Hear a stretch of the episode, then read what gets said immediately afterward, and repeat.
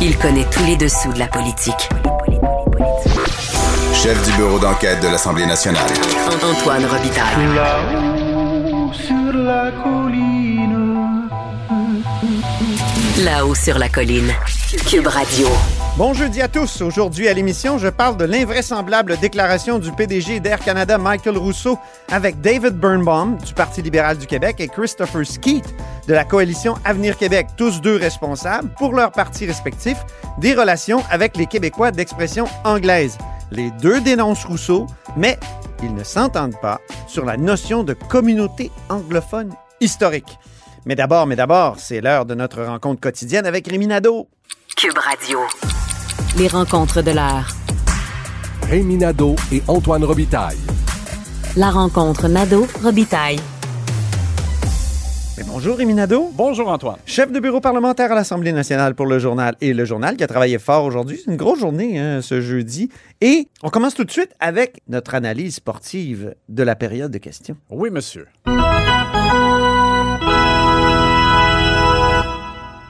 L'élu énergisé du jour, qui est-il? Celui qui a pris des sudafed. Tu sais, là, les, Comme les, les- joueurs d'hockey. les joueurs de hockey prennent des sudafed. Ouais. C'est qui? Ah, Il y avait Zdeno, Chara aussi qui, avait, qui buvait du Pepsi euh, ou du Coke, là, je me rappelle plus, sur le, blanc, sur le banc des joueurs. Euh, alors, Pascal Bérubé, député de Matane, péquiste qui avait l'air sur les stéroïdes euh, anabolisants aujourd'hui. Non, mais on voyait qu'il qu'il était dopé par la, la bévue euh, commise par euh, le dirigeant d'Air Canada, Michael Rousseau, euh, qui a prononcé un discours pratiquement 100% en anglais devant un regroupement de gens d'affaires à Montréal et qui, par la suite, euh, loin de s'en excuser, euh, disait au contraire, c'est le fun à Montréal, on peut vivre parfaitement en parlant uniquement Oui. en anglais. Merci. Montréal. Oui, merci Montréal de m'accom- de m'accommoder autant. Euh, donc, évidemment, il a affiché un mépris, une méconnaissance, un manque de sensibilité à l'égard de, de sa société d'accueil, je dirais. Et ça a fait bondir tout le monde. Alors, Il y a notre ex-collègue Pascal Derry qui est pogné pour être son attaché de presse Oui, à, Air Canada. Oui. Oh, yo, yo, ça Ah. doit pas être drôle c'est aujourd'hui. ça, ancienne journaliste Oui, qui, a de dû, TVA. euh, qui a dû avoir du mal à trouver le sommeil euh, la nuit passée. Alors, je dirais que tous les élus de l'Assemblée nationale qui ont réagi là-dessus, je te dirais, ils ont tous été bons. Ils ont tous été euh, authentiquement euh, choqués Ouais. et ont, ont bien mis en mots euh, leur indignation, que ce soit Simon Jolin Barrette, Rouba Gazal, qui, elle, on le sait, est elle-même une enfant de la loi 101. Ah, C'était touchant de l'entendre dire. Moi, quand je suis arrivé au Québec, là, je parlais pas le français. pas français. ouais. Puis, on l'a appris, ma famille et moi, alors qu'on avait bien d'autres choses à faire aussi, là. Ben, parce que ça a été le- l'espèce d'argument poche de, Ben oui, de M. Rousseau, Ouais. franchement. Et euh, Marois Risky aussi, qui a dit euh, que sa mère euh, avait fait l'effort alors qu'elle elle avait quatre enfants, dont une, en- une enfant aussi euh, handicapée. Euh, bon, écoutez, euh, bref, dans le cas de Pascal Bérubé, c'est juste que j'ai vraiment senti que, euh, un peu comme par exemple le scandale des commandites avait dopé le Bloc québécois, tu sais, des fois ça prend euh, un élément fort Tu te contre... souviens, Bernard Landry disait que ces événements-là étaient pédagogiques. oui, Hein? c'est ça. Il nous enseignait quelque Parce chose. qu'ils font la démonstration de, ce qu'on n'aime pas, en fait. Et, et donc, euh, Pascal Bérubé, et euh, j'ai trouvé, a été très fort euh, là-dessus. On va entendre un extrait de ce qu'il a dit avant la période de questions. Et hier, ce qui s'est passé nous a réconfortés à l'effet que notre combat était le bon. Et ce n'est pas la loi 96 actuelle qui fait peur à ces gens-là. Ce n'est pas le statut constitutionnel actuel du gouvernement qui s'accommode bien de la Fédération canadienne qui leur fait peur. Ils n'ont pas peur. Et non seulement ils n'ont pas peur, ils le disent maintenant avec une grande candeur. Je m'adresse à mes concitoyens du Québec et je leur dis que ce qui s'est passé hier au Québec n'est pas banal. Et ça existe. Le seul problème, c'est qu'il n'y a pas un micro à chaque fois. Si le Québec ne prend pas des mesures pour réaffirmer qu'on est maître chez nous et que le Québec, son cœur bat en français dans toutes les dimensions de notre vie collective, on perd la bataille. Oui, c'était puissant. Inspiré, inspirant, et Pascal Bérubé en a profité pour ramener le rôle historique du Parti québécois euh, dans la défense de, de la langue de, de la société québécoise. Alors, euh, Mais il a dit une fausseté. Ah. On n'a jamais fléchi.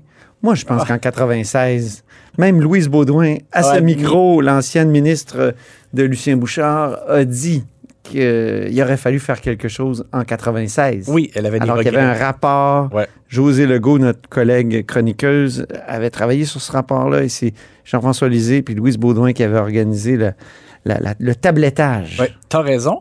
Et aussi, je pense qu'il faut, honnêtement là, et objectivement, souligner le fait que il y a probablement aussi quelque chose qui a euh, la, ra- la raison pour laquelle les, tout le monde réagit très fortement aujourd'hui. Je pense qu'il y a aussi un peu de mérite qui revient au gouvernement Legault qui a, qui a- qui a comme construit un momentum avant le dépôt du projet de loi de Simon Jolin C'est Barrette. vrai, oui. Et ça a ramené la question linguistique à l'avant-plan, comme rarement dans, dans les, euh, les dernières années. Ah oui. Et, et je pense donc qu'on assiste à un certain retour de la sensibilité des Québécois à l'égard de la question linguistique. L'exagération du jour, euh, Rémi, quelle est-elle? Alors, un petit pot après le- les fleurs pour, Oui, c'est pour vrai. Simon Jolin Barrette. de- C'est juste, Oui. que, c'est juste que Simon Jolin Barrette, qui répondait euh, des questions des libéraux au Salon Bleu, a dit euh, si j'étais au PLQ présentement, je serais gêné de poser des questions. Parce qu'il disait Philippe Couillard, lui, se promenait dans le monde et ne parlait pas français. Et, et donc, il n'a pas complètement tort, mais c'est une C'est exagération. arrivé en Islande. C'est arrivé en Islande où François, euh, pas François, mais Philippe Couillard avait prononcé un discours et c'était uniquement en anglais. Ça avait été relevé d'ailleurs par notre journaliste qui était là-bas euh, en mission et euh, ça. Moi, j'avais fait un éditorial qui s'intitulait Indigne au devoir. Ouh. alors, il n'avait pas aimé ça, M. Couillard, je me souviens. mais, mais par contre, après, il, il a évidemment changé son comportement dans les, les missions subséquentes. Alors, on peut pas dire qu'il s'est promené partout dans le monde en ne parlant pas français. Il y a une élue aujourd'hui qui s'est pris pour une apprentie menuisière. Oui, pourquoi? Quelle était? C'est la personne qui essaie de taper sur le clou. Ah, OK. tu comprends? oui, oui, de marteler. Oui, c'est ça. C'est que je sens donc que Marois Risky tente de robergiser Jean-François Roberge sur la question euh, des, des tests pour la qualité de l'eau, comme elle l'a fait euh, avec un certain succès pour la qualité de l'air. Euh, tu te rappelles que lorsqu'elle a commencé à poser des questions sur la qualité de l'air dans les écoles, puis le fait qu'il n'y avait pas de purificateur ou de, de lecteur de, de, de, de- de CO2, etc., ça a pris un peu de temps, on dirait, avant qu'elle, à un moment donné, elle a réussi, dans le fond, comme à construire justement un peu un momentum et que ça devienne une, une préoccupation et que ça prenne de la place euh, médiatiquement. Et là, on dirait qu'elle qu'elle laissait la même chose parce que même si elle n'avait pas de nouveaux éléments aujourd'hui, elle est revenue au Salon Bleu, même question. Euh, Il genre- faut dire qu'il y a une joueuse de moins du côté des libéraux, donc ça, ça libère un peu d'espace euh, pour poser des questions. Et Marois Risky, qu'on n'avait pas beaucoup entendu depuis le printemps dernier, là, elle est revenue en force. C'est vrai, elle est vraiment dans le premier trio. Oui, oui, effectivement. Elle a repris du temps de, de patinoire. Il y a un lien avec le départ de Marie Montpetit. Ben- Surtout que Marois Risky essaie de poser des questions au ministre de la Santé. Elle- oui, elle. euh, en- Encore en- aujourd'hui, hein? Mais Jean-François Robert, j'ai bien dit, euh, les appareils ont été vérifiés. euh, il a dit, on ne joue pas avec la, la sécurité des enfants. Bon, Ouais. mais on verra. Est-ce que ça va coller? Est-ce que ça va décoller? J'ai un doute, mais on voit visiblement après l'air, l'eau, euh, peut-être la, la terre prochainement pour Maroiski. Les trois éléments. C'est ça. Il y a eu un scoop en plein Salon Bleu aujourd'hui. Ben oui, bravo. C'est euh, Guy Wallet hein, qui l'a lancé. Oui, Député indépendant. député indépendant de Chomédé euh, qui arrive à la période des questions et il avait raison de dire que le 26 octobre, il avait posé une question. Il a dit J'ai posé une question intelligente. et- Intelligente. Et, j'ai pas eu de réponse. drôle. Mais c'est vrai. Oui. Il avait raison. Euh, parce que Geneviève Guilbeault avait complètement là, patiné de gauche à droite sans, sans jamais euh, répondre euh, directement.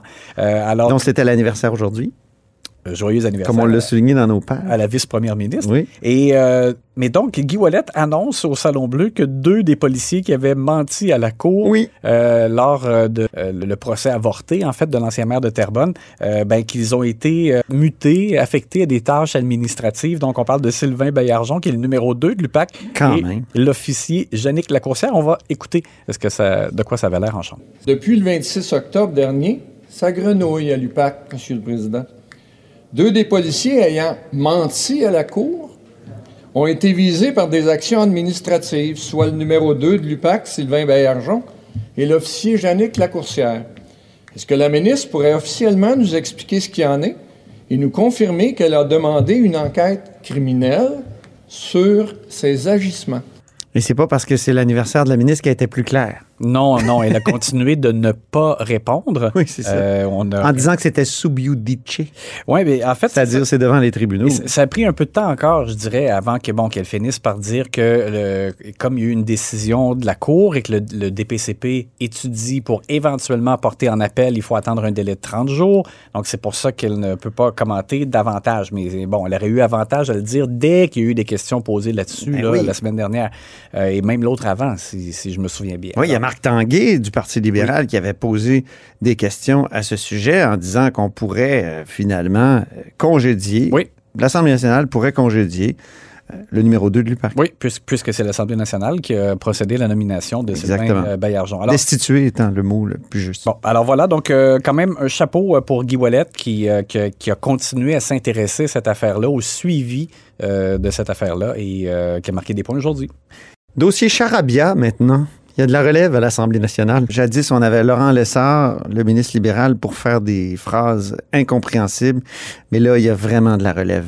Oui, le ministre Pierre Dufour euh, des Forêts, écoutez, on veut pas se moquer, mais on rit un peu. C'est parce que M. Dufour euh, a un peu de mal à énoncer clairement, surtout euh, lorsqu'il se lève à la période des questions euh, pour répondre aux membres de l'opposition. Et ça a été encore un peu le cas aujourd'hui. C'était plutôt laborieux.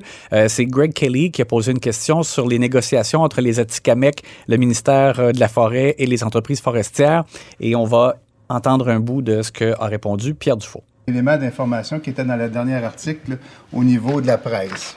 Par contre, et je suis préoccupé parce que, veux, veux pas, quand on entend des choses comme ça, c'est important quand même de se les adresser.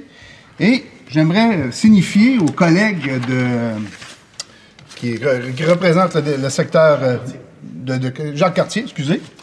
Donc, euh, bon, on s'aperçoit qu'il y a peut-être quelque chose à travailler là-dessus. Et c'est justement ce que je m'adresse directement avec mon ministère à cet effet-là présentement.